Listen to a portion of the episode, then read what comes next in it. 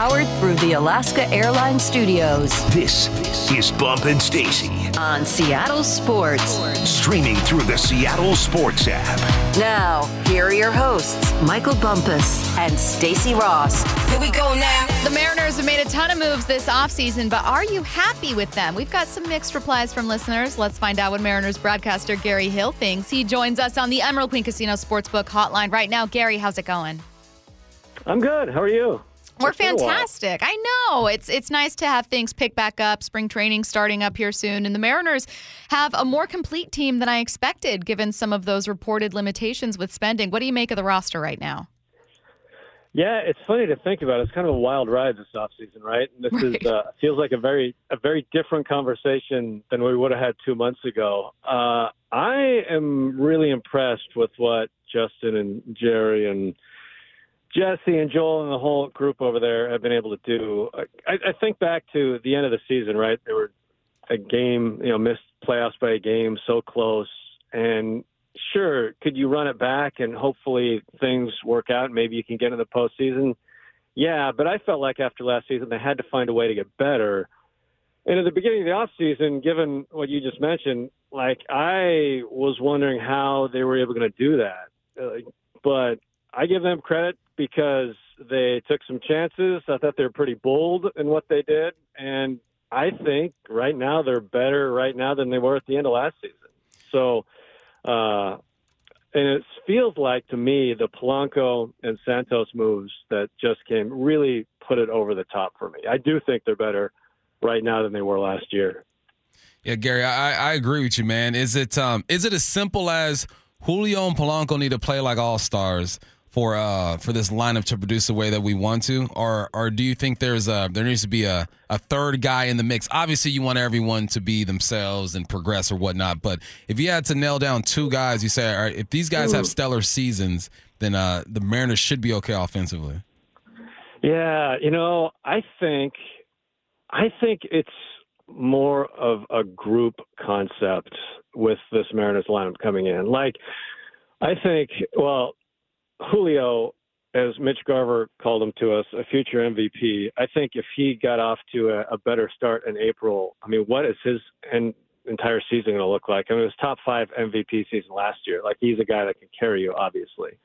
But when I look at this lineup, I think it is better one through nine than it was. Now, health is going to be a big question, but can you get 120 games from Garver and Haniger and can you get a little bounce back from Ty France?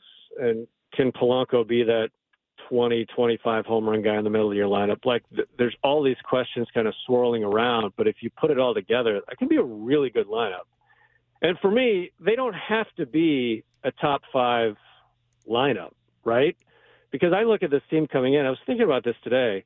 I think you can make the case that they have the best trio of starting pitchers in baseball and the best trio of relievers in baseball. And that's a pretty great starting point going into a season. And you look at ZiPS projections on Fangraphs, and they would tell you the same thing. Like all three of those Mariner relievers, Brash, Munoz, and El Santos, are in the top 11 in their projections.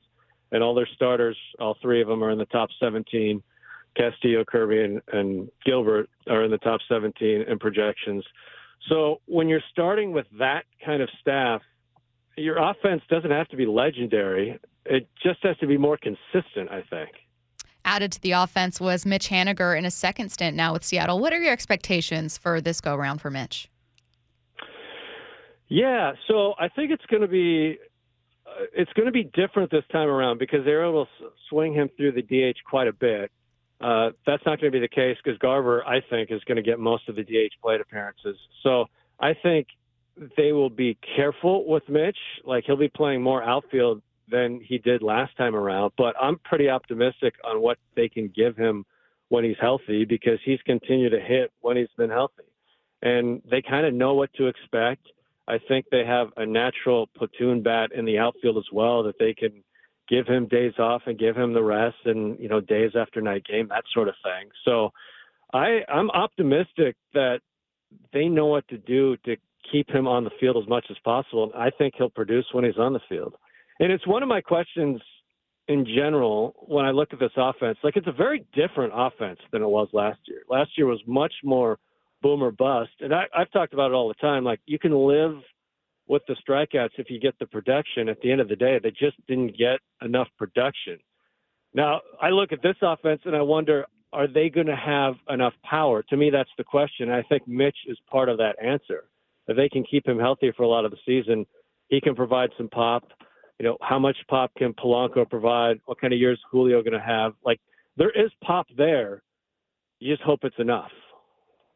Gary, um, I'm one of the ones who who think that, uh, that I'm not content, but I'm I'm all right with what the Mariners have done this offseason because I understand where the puddle is, the budget that he had, and as you dig into the moves, it all makes sense to me, right?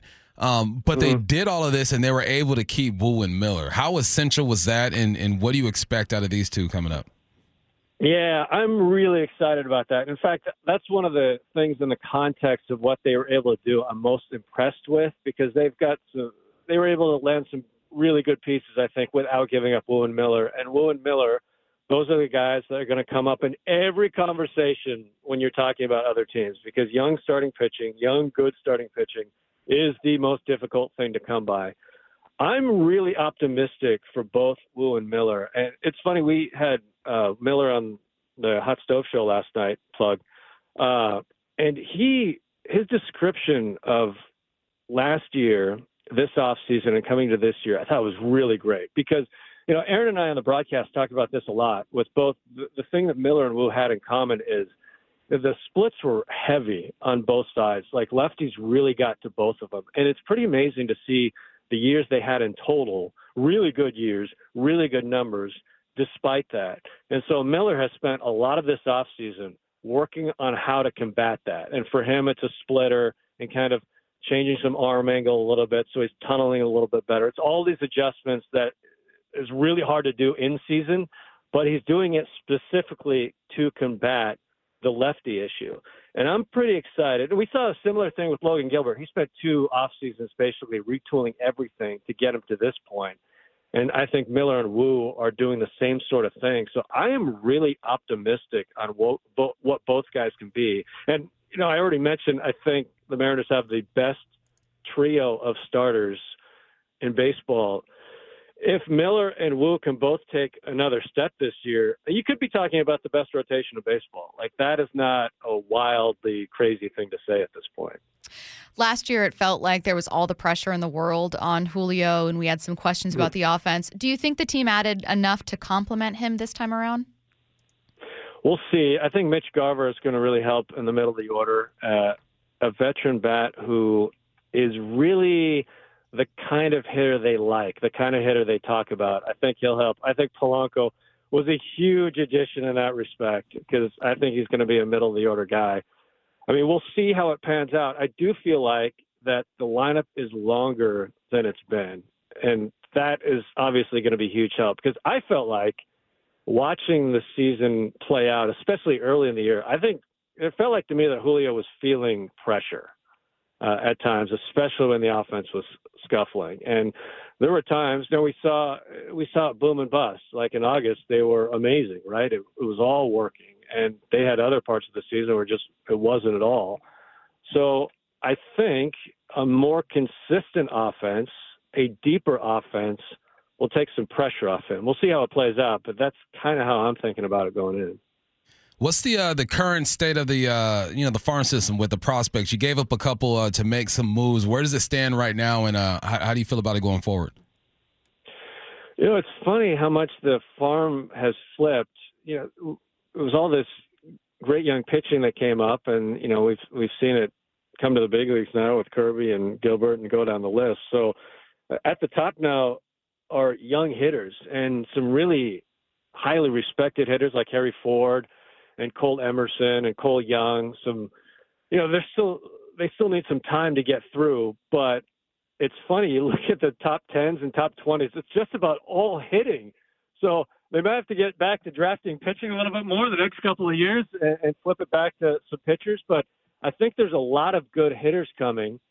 I, I don't think we'll see them impact things this year, at least the Fords and the Youngs and the Emersons, those kind of guys. But in two years, maybe. I mean, the farm system is still in pretty good shape, especially considering all of the guys they've graduated, Julio and the rest of them. So uh, the question to me is how many guys, uh, just specifically looking at this year, how many guys can help this year? Maybe uh, Tyler Locklear can come up and help later in the season. A first baseman, uh, slugging type who had a pretty good year last year in the minor leagues. That's a guy that I would kind of pay attention to. They always seem to have a reliever or two that could come out of nowhere and help this year, but uh, that's going to be something really interesting to me is, is how much help in the near future can the farm provide? Because I think the health in the long term is in pretty good shape. Fangraphs earlier this morning posted their playoff odds for the 2024 season, obviously based on projections only. Uh, it's for each player, and then they create an expected team scoring and run prevention number. The Mariners, the second best odds to win the AL West, ahead of the Rangers, who actually won the World Series. Uh, does this check out for you, kind of their faith in the Mariners? They give them a 64% chance to make the playoffs. You know, it does. And, you know, I feel so weird saying this, but but we look at the Rangers as the World Series winners, right? Because, you know, they won the World Series. Uh, the funny thing is, though, I think when you get into the playoffs, anything can happen. I think you just got to get in. That's the thing. But we look at the world at the Rangers as the World Series champions, not the kind of flawed team that barely squeezed their way into the postseason uh, at the end of the year last year. And I think they still have some of those same issues. Now, all credit to them because they found a way to get into the playoffs and win it all. But, like, I don't think their pitching is particularly strong. Uh, they might have some help coming halfway through the season with DeGrom and Scherzer, but I don't know if there's guarantees there either. So I think the Rangers, especially on the pitching side, we know about the bullpen. I think the rotation too. I think they have some real serious issues. Now they overcame them last year. Can they overcome them again? That's the question because they're a team that uh, hasn't done very much in the off season. Now they're returning, they're the champions, so they have a really good team, but they didn't make many adjustments, especially on the pitching side. So uh, that does check out to me, and it does check out that the Astros would be the favorites coming back because I, I think that is the case. I think I think the Astros are the favorites until they're not. Gary, um, um, I'm constantly reminded by uh, the text lines that the Mariners only missed the playoffs by one or two games, right? So on paper, they weren't too far off. Um, with the mm. additions that um, were made here with the Mariners, and you, you talk about the Rangers, Altuve just signs a five-year deal. Um, do you think this is a playoff team this year? Yeah, I think they can be. I mean, it, it's it's always hard to say are they a playoff team, aren't they a playoff team? Because so much goes into it, especially in baseball. Because there is overachieving, there's underachieving, there's health, which I think this with this particular Mariners team, I think health is going to be something that we'll be talking about and watching all season long. And by health, I mean like I'm not expecting Garver and Haniger and Polanco to play 150 games, and I don't think they need that for them for them to get in the playoffs. But can they get 120? Can they get 130?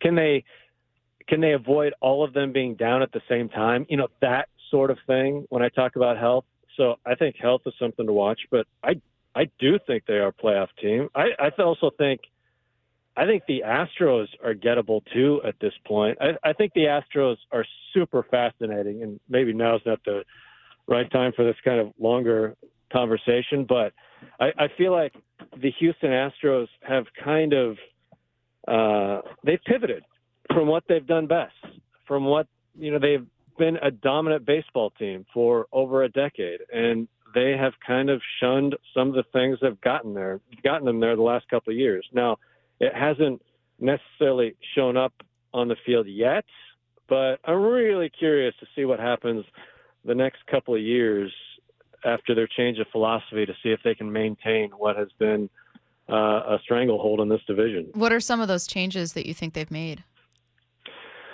So the group that built them initially was a couple of GMs ago, and a lot of that group is now in Baltimore. so it's not a doing great it's things. Not a big mystery. yeah, it's not. It's not a mystery as to why Baltimore, like all of a sudden, hey, look at this. Where you know they've gotten a lot, a lot of high draft picks too, because they went a full rebuild. So that certainly helps. But it's not a mystery why Baltimore is rising as one of the great young teams because a lot of those guys in the background were building the Houston Astros at the time. And so, like when you see last year the Astros signing Jose Abreu, that's not something that an, an older Astros regime ever would have done. Mm. Uh, Hader this offseason. Now, Hader's a great reliever, right? Right.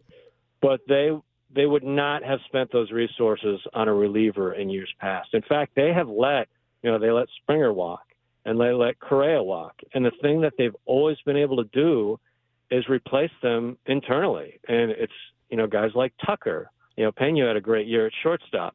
You know, they uh, Alvarez is probably the best example of that. They've just done such a marvelous job of producing their own talent, especially on the pitching side. Their arms for the years have been utterly ridiculous, and it's been seemingly an endless stream. Now, uh, last year you, they weren't as deep in the rotation, and for the first time, it's like they didn't have the guys to go to that they seemingly always had. Now, because a lot of the people that made that happen in the past are not there. Now they have a capable GM certainly, but it, they're just doing things a little bit differently. So it just makes me wonder: Is this are they going to be able to maintain the next Right. couple of years? And maybe they will, but maybe they won't. So we'll see. We'll see how it plays out. Very interesting. He is Mariners broadcaster Gary Hill, kind enough to join us on the Emerald Queen Casino Sportsbook Hotline. Thanks so much, Gary. Thanks, Gary. Yeah, anytime. Great to talk to you again. I'm sad Curtis isn't there because this whole time I've been inside Kent City limits. And I was Oh, excited no. to tell him that. I know. we'll let I him know. know. We'll let him know. Okay, thank you. Thanks, Thank Gary. you. The 89th Sports Star of the Year awards are coming up February 15th. KJ Wright is this year's host, and Seattle Sports will be there as well to celebrate the biggest sports stories and athletes of 2023. You can find tickets and info at seattlesports.com slash events. A little bit of Mariners news. Welcome another Jaxon, excuse me, welcome another Smith-Njigba to the Pacific Northwest, say the Mariners. They just confirmed that they've claimed outfielder Canaan Smith-Njigba off of waivers from the Pirates, of course, brother of Jaxon, who's with the Seahawks. Let's get to headline rewrites. Extra, extra, it. Headline rewrites. We must make headlines. The real story behind the headlines in today's news with Bump and Stacy. The Astros have signed Jose Altuve to a five-year extension worth $125 million. What's the real headline? He'll be able to quit his job at Keebler with that kind of cash. Now, we just had Gary join us talking about how the Houston Astros uh, changes in the front office may soon start to reflect on the field. Obviously, they haven't lately. They still made it to, they were in the ALCS, right? Fighting, yeah, with the Rangers. Um, so you, you haven't seen it quite yet, but that was very interesting. Yeah. Keep the changes rolling then. If uh, Gary seemed a bit hesitant to uh, to crown the Astros, uh, but you know how they do, man. They they're extremely competitive. They put the pieces in the right place. You got to get healthy, as Gary mentioned, when it comes to to health and production and whatnot. But uh, for the past what five, six, seven seasons, they've been favorites uh, to start the season. Mm-hmm. Rightfully and so. when you lock up a guy like Jose Altuve for five years, 125, there's reason uh, to be optimistic about that team. But you know what? Just throw them hands, Mariners. Keep throwing hands. I know. One of the things that I really hope that Seattle finds itself having soon, there are a couple stars, but it's spread across the uh, rotation and obviously your starting lineup. Like I would say, George Kirby's a star. Obviously, we know Julio's a star. Luis Castillo is a star. Uh, I think you're going to have a great bullpen with plenty of guys to come from there. But I am sometimes envious of other teams where they've got like, you know, two, three hitters that'll go on to be in an all star game. Right. Houston now one of those. And you look at it and you're like, you get to that part of the lineup where you go, oh no. oh, it's never ending. It's just going to keep happening. Like, I can't wait and hope that one day the Mariners have that. Well, I mean, you assume Julio is always going to be in the mix, being all star. You had uh, Polanco, who had himself an all star type season in 19, I want to say. And um, I think Cal has potential. So, look, the potential is there, but I get you. It's nice to go into a season saying, we got three all stars Yeah. in this lineup who are going to carry this thing. Headline rewrites. Tiger Woods has committed to next week's Genesis Invitational for his first competitive rounds in 2024. What's the real headline? Uh, we know Tiger Woods hasn't been great at honoring commitments, though. Ooh, we. Sorry, Facts, Tiger. though. It's real. It's it's facts. One of the greatest of all time, right? But however, it's facts. Man, my man was dating like 14 women at a time while Oh, being man. married. I'll never Ah, forget the golf club swinging. Hey, she What a picked, moment. She picked the right weapon. If if you're gonna mess up like that, I'm gonna use the tool that got you all this money You and all these women to remind you I love that the you're idea. married. I love that idea. It's like a, pop culture moment. right, it is. Um, what do you think though about Tiger Woods uh, making uh, his first competitive rounds in 2024? Uh, I love it, man. As long as Tiger Woods is competing, people are going to show up and they're going to tune in. Um, and uh, you know, again, I don't expect Tiger to win anymore. Mm-hmm. I just want to um, sit there and take in every moment that I, I can to watch Tiger Woods play because he's the reason why I even started playing golf. I wasn't watching golf until I seen this young man with baggy sweaters and, and slacks smacking the rock down the fairway. Um, he's an icon, man. Even with all the trouble that he's been through, um, it seems like he's turned a corner, has a good relationship with his son. Yeah. I just want to watch him play. It'll be the first full field event he's played in since the 2023 Masters. Goes without saying, it's his first event of 2024.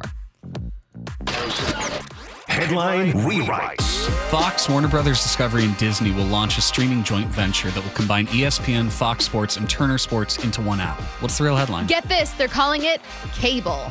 you won't believe it. No, they they are not uh, actually call it calling it internet that. cable. Yeah, yeah. You you aren't gonna you are not gonna believe this, but we're combining all these channels into one, and you'll pay for a package of channels. All right. I'm just all right. I, I got Hulu. I got Fubo because I got to watch the Mariners play. What are we gonna call this? And how much is this gonna cost me? And Yeah. which do I eliminate? And it's messed up because Hulu offers shows um, that uh, I can't find anywhere else. So I got Hulu, and then Fubo Yeah. has Root Sports, and I Yep. go, all right, I got to get that. Yep. So what are they gonna offer to where they're gonna have me paying for three streaming services, which will probably equal what I would pay for a cable box? I thought I was getting. I don't know. that. Here's the thing about cable. Uh, it always changes price. Like when I Mm-hmm. had cable, I hated it because every month I'd have to call them and we'd have to be like, why is it this much? Whereas with streaming services, they'll increase prices, like just, you know, with inflation, just as they develop. But overall, it's the same. I love streaming. Like, I don't care. I have uh, not had cable for years and I prefer it. I know that that's not for everyone. I know for people that already have cable, it's really annoying to add streaming services on top of it. So when I hear Wyman and Bob complain about watching a Mariners game on Apple TV, and I think it's four dollars for the for the entire uh, like package. Like, why are you uh, panicking? And then I'm like, oh well, if you don't already lean into that, it's annoying. Yeah, it's um I don't like where this is going. But it's it's necessary. And what they do is they know that there are people like me who are gonna find things in all three or all four or five, whatever services, Yeah. and be like, damn, I gotta pay for this Yep. because I want to watch what I want to watch. Um yeah, so it is what it is. I don't like it, but there's nothing I can do about it. I'm just the uh, the grumpy old man on a Wednesday saying, keep things the same. Yes, stop it. What you're doing. It's, it's going to be me eventually, probably pretty soon, probably in six months. We'll see what happens. I don't know. What, how, how is the world going to change? We'll find out. Like right now, again, I do like when I watch a Mariners game on Apple TV, I prefer um, the broadcasting crew we have locally. You know what I mean? Like Mm-hmm. Yeah. I'll listen to the radio feed and then watch watch, but I'm like the cameras are amazing. Like Yeah. I never mind streaming. It's e- it's just easier for me to watch. But- Apple has created one of the best viewing experiences, in my opinion, when it comes to baseball. Like the I angles, and I agree. I don't, I don't know what type of I cameras feel like that I'm they there have. in person with with 1010 vision. It's locked in. I go, this is beautiful. This is this is art right here. yeah, but I know some people get upset, and while this is uh, only related to the NFL, Roger Goodell was asked that question at his press conference, Mm-hmm. um, which was invitation only. Someone still managed Still to grill pressed him. him. Still pressed You him. got to. Exactly, and one of the things that they pressed him on was. Hey, are you going to continue to have streaming exclusive playoff games? And like, how much is ever going to be too much where you're just taking dollars out of people's pockets? Obviously, he's going to answer in the most PR way, but the true answer is there is no limit. No, The limit does not exist. it doesn't. We know you're going to pay for it. He's gonna do. He has a goal. I forgot what the number was, but by 2025, I believe he wants the NFL's revenue to be like around 20 something billion dollars. So there are things you got to do to get there, Mm-hmm. and that is one of them.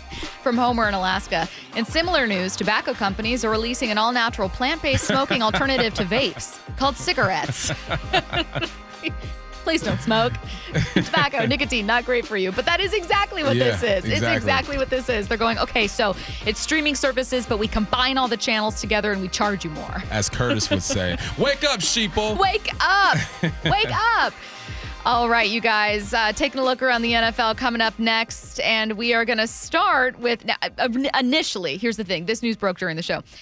Initially, we were going to start NFL headlines, which is coming your way in just a few minutes, by talking about whether or not you would trade for Justin Fields because Adam Schefter was on a Chicago based uh, ESPN affiliate and had some interesting things to say about what that trade might cost a team like Seattle. We are going to get to that. But since that news broke yesterday, there's been another Chicago news break. Jaxon Smith-Njigba was asked uh, on Super Bowl Media Day earlier today about Shane Waldron interesting, interesting, interesting response. Don't go anywhere. Bumpin' Stacy Powered through the Alaska Airlines Studios. on Seattle's sports station. Here are your hosts, Michael Bumpus and Stacy Ross. Taking a look around the NFL, I got a couple things from Super Bowl Media Day. Guys out there speaking with reporters right now, and no, not just of Super Bowl teams. Jaxon Smith-Njigba was out there with a possibly revealing answer. This is when asked about former Chicago, uh, excuse me, former Seahawks and current Bears offensive coordinator Shane Waldron. Bears fans are super interested about the offensive coordinator coming in, Shane Waldron. What can you tell them about who they just hired to to uh, try to get this offense where it needs to go? Um, Oh. this, is, this is live. We're not live. We're not live. I'm playing. Um, uh, good luck to y'all. I mean, he, he's a g- he's a great person, great offensive coordinator. I was very lucky to have him my first year. Learned a lot from him. Um, I think he's gonna. I think him and Justin will mesh well, and um, you know, adding more guys around him, uh, I think it would be great. So we'll see. Do you do you have any advice that you give to Justin in that situation, considering that you know the coach that's coming in? Oh yeah, I mean, I mean, he's gonna love Justin. Um, so really, just Justin, be yourself and and go make plays for real. That's it. Fair enough. This is from the CHGO Bears podcast interviewing Jaxon, uh, along with a few other guys, obviously talking about a former teammate from Ohio State. Um, I got to say, Bump, if someone said, Tell me about so and so, and I heard, um, Good luck to y'all, I Yeah. would not feel confident. Man. Now, Paul Moyer and I had the opportunity to uh, interview JSN during the football season, Hawks Live every Thursday during the season. And Paul and I both walked away from that interview saying that is a genuine, smart, articulate young man. We believe in him. So when I hear that genuine, smart, articulate young man really hesitate to say what it seems like was really on his mind, uh, it makes me question. Now, you also got to realize he's a rookie, right? And he's coming into the situation as um, the number 20 draft pick. He probably wanted more targets. Who knows what that relationship mm-hmm. personally could have been like? But it felt like there was something there. I don't want to speculate too much because Yeah. Shane just got a job with Chicago. Yeah. It's not like Chicago's looking at the film and saying, what the heck is Shane doing? Maybe there's something personally between those two that didn't really click. Um, but yeah, that that long pause uh, is cause of, uh, for some concern. I'm going to play it one more time, just the very beginning. Bears fans are super interested about the offensive coordinator coming in, Shane Waldron. What can you tell them about who they just hired to to uh, try to get this offense where it needs to go? Um, Oh. this is this is live. That's not. uh, I like the the CHGO Bears podcast host. Oh, Uh, oh, okay. Patrick Mahomes, also out at media day, says he's okay being called a villain. Chris Jones talked about the fact that you guys are now becoming like the villains of the NFL. There's a growing narrative out there. I know everyone prefers to be liked, but is it a role that you kind of enjoy in a way? Do you feed off of that? Um, not necessarily. I think uh, I just like winning. If, if you win a lot and, and that causes you to be a villain, then I'm, I'm okay with it. But at the end of the day, I'm going to enjoy playing the game and try to win as much as possible. Mm, they're not the villain. No. I, I think that um, if you watched the uh, the media nights over there with the Super Bowl and Kansas City walks into the stadium and they're booed. Why? Because you're in Nevada and San Francisco is close, and there's a bunch of San Francisco fans out of San Diego in LA. Um, I don't think they're the villain. I think that uh, people get a rise out of cheering for people who have a lot of success. Like I don't look at the Chiefs the same way I looked at the Patriots. The I don't either. Patriots, I go, I don't like them. I don't like Tom Brady. I don't like Bill Belichick. There is a certain type of arrogance that um, brought out the the sports hate. Now, as people have no problem with those guys, right? Uh, but there's a different type of feeling. When I watch the Chiefs, I'm always like, what is he gonna do next? Like, I've never found myself just flat out hating on the Chiefs like that. Um, but if that puts a chip on their shoulder, then I would lean into it if I were them. I feel exactly the same way where I recognize that with the Patriots, I hated them, uh, and a lot of it was out of jealousy. That those fans for 20 years, more often than not, were in the playoffs. They were in Super Bowls. They Mhm. were in championship games, and I hated it. it's the worst. I mean, they took a Super Bowl. Not took. I mean, they won, but Bosa gave them. They but I snatched mean, that. they snatched a Super Bowl from Seattle. Of course, Mhm. you're going to hate them. Every team has been beaten by the Patriots. Of course, you hate them. It's different with the Chiefs. I find Patrick Mahomes to be incredibly likable. Um, and uh, and the Chiefs are a fun team to watch. They haven't been uh, winning for quite as long. I'm I'm sure. Yeah. Maybe ask me again in five years if they win two, three more, and tell and I'll let you know how I feel. But yeah, I'm, and and obviously a huge factor here. Uh, if they were playing the Lions, I'd be rooting for Detroit. They're playing the 49ers. Go Right. Chiefs. And also, um, I'm at a different age now than I was growing up watching the Patriots. Very good right? point. Then I look at the Chiefs, and when you get older, you appreciate greatness in the moment. You're sitting back, you're going, man, that Pat Mahomes is doing something special. That Andy Reid is doing something special. Maybe if I were was the age I was, I am now back in the day, I might have appreciated more in the moment with Mm-hmm. the Patriots. The Patriots appreciation is hindsight. Like, man, we might never see that again. Yeah, so true. I think where you are in your life has something to do with Good it. Good point. The 425. We got the Woolen back pedal and now the Jaxon pause. I like that. You know, it is really interesting. Not, I don't mean to, speaking of Woolen backpedal, backpedal to that topic, but um, I wish that I had more insight on it, and I and I don't. If I had heard something, uh, especially since Shane Waldron isn't here anymore, if I had heard something about people really not liking him, I would hint at it. Yeah. I didn't. Now I'm not as closely connected to the team as I was when I was a reporter and I was Mm-hmm. Mhm. out there every day. I still know people with the team, but Shane Waldron was not one of the names that I was hearing people complain about. Nah, not at all. And and also, like Shane did some good things. Jason still had like what 600 yards or something like that. Um, the tight ends, you got the most production at the tight ends you've gotten in a while. It just um, wasn't consistent enough, and this was his first stop. So the things again, never pigeonhole somebody. The things that he learned here, um, he'll take to Chicago, and he'll do it with a mobile quarterback. Um, but if he's able to produce a 4,000 yard passing quarterback in Chicago, he'll do something that no one there has ever done before. Would you make a trade for Justin Fields? Adam Schefter appeared on a Chicago radio station, Waddle and Silvy, on Chicago's ESPN AM at 1000, and he talked about what's on the horizon for the Bears. He says the Bears will definitely get at least a second rounder for Justin Fields. Thinks it's possible they could get a first, but importantly, starting with that second.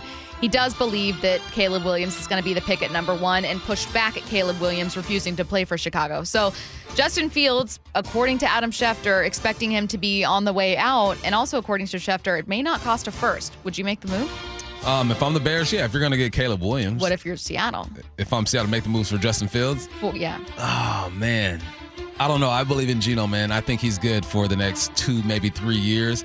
I think with Justin Fields, eventually you're gonna have to pay him. Now, if you're if you're able to pay him not like a top tier quarterback, maybe around 35, 40 million dollars a year, uh, that's just what they're going for once they reach their second contract and uh, and they're mediocre. You're still gonna go for about that much.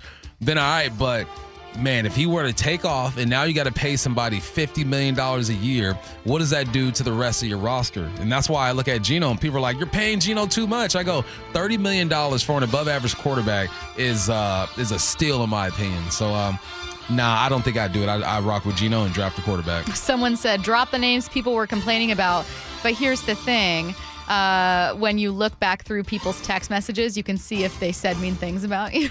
I don't think this person has, but every time I see someone that requests something when they're like, "What did?" I always kind of search back. back. I go back a little bit to be like, "Let me see. Did you call me an idiot?" Mm, I don't know if I'm going to tell you. I don't think this person did, but um, all right. Let's see. Uh, you know what? I'm going to hit pause on the rest of our stories. There are more Super Bowl stories, so we can get back to those tomorrow. Uh, all right. Well, speaking of the Super Bowl. Who always wins MVP at the Super Bowl? It's the QB. Always the QB, even if it's not a deserving award. I think that Patrick Mahomes would say there's an MVP award that he got in 2019 that maybe wasn't entirely deserved, although you can absolutely make the case that it was.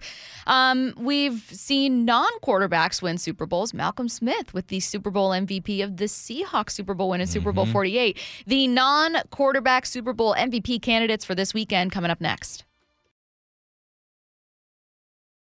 Bump and Stacy Powered through the Alaska Airlines Studios. on Seattle Sports. Here are your hosts, Michael Bumpus and Stacy Rost. Hey, you're uh you're like my kids when they have a lot of sugar right now. Yeah. I had Shot got you, four huh? shots of espresso. And I drank most of this. Well, no, I guess from 10 to about two and a half hours it took me to drink it. Yeah. So maybe I'm just, maybe was it's a placebo effect. Just beep, beep, beep, beep, beep. Yep. I'm sorry to I like everyone it. Listening. I I'm like so- it. I please like come it. back. Keep please don't, please don't change this. I'm so sorry. I'm going to stop.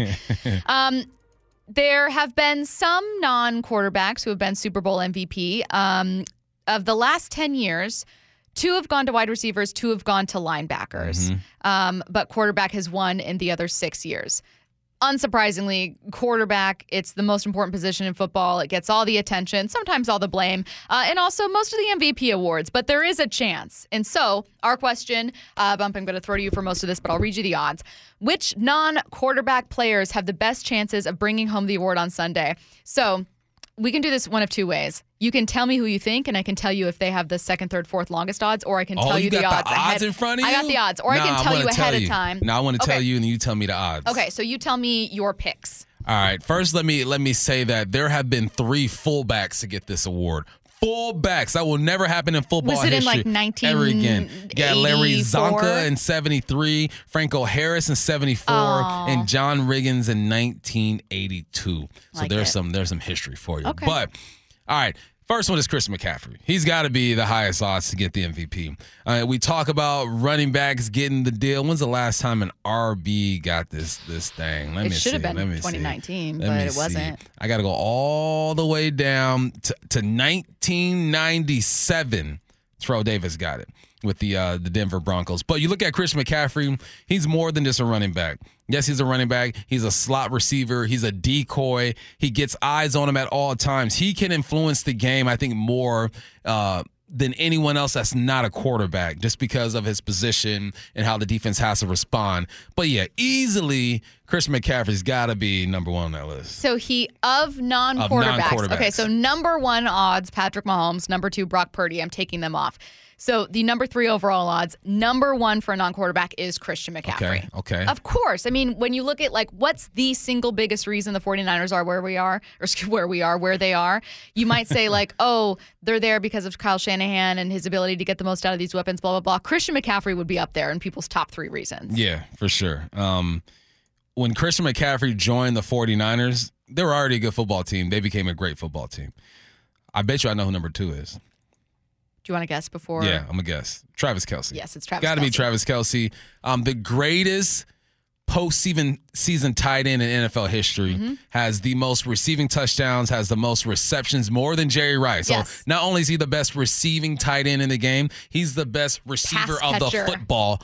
Pass catcher, uh, more commonly um, referred to in postseason history. And if you watch my man, like you look at Travis Kelce, look at George Kittle. If I'm gonna pick the more athletic tight end, I'm gonna go with George Kittle. But just the guy who feels the game, understands the game, and shows up in big time moments, you gotta go with Travis Kelce, man. He's turned it on during this offseason. During the season, he struggled a bit. We call a 900 yard season for Travis Kelce a down year. That's Yeah. how good this dude is. So Um, yeah, that's easy number two. There is worth noting a jump between Christian McCaffrey at plus 450 and then 13 plus 1300 for Travis Kelce. I think the reason uh, that you see such a huge jump when it comes to pass catchers is hey, Travis Kelce has four touchdowns, amazing. Patrick Mahomes threw four touchdowns. Right. So that's when it automatically kind of you look back at the quarterback. But um, there is another running back listed. Uh, who else do you have as a candidate for non quarterback MVP of the Super Bowl? So I got one and two. If I get three, then um, I don't know. I think you. Ca- I think you can. you think I can? I think you can.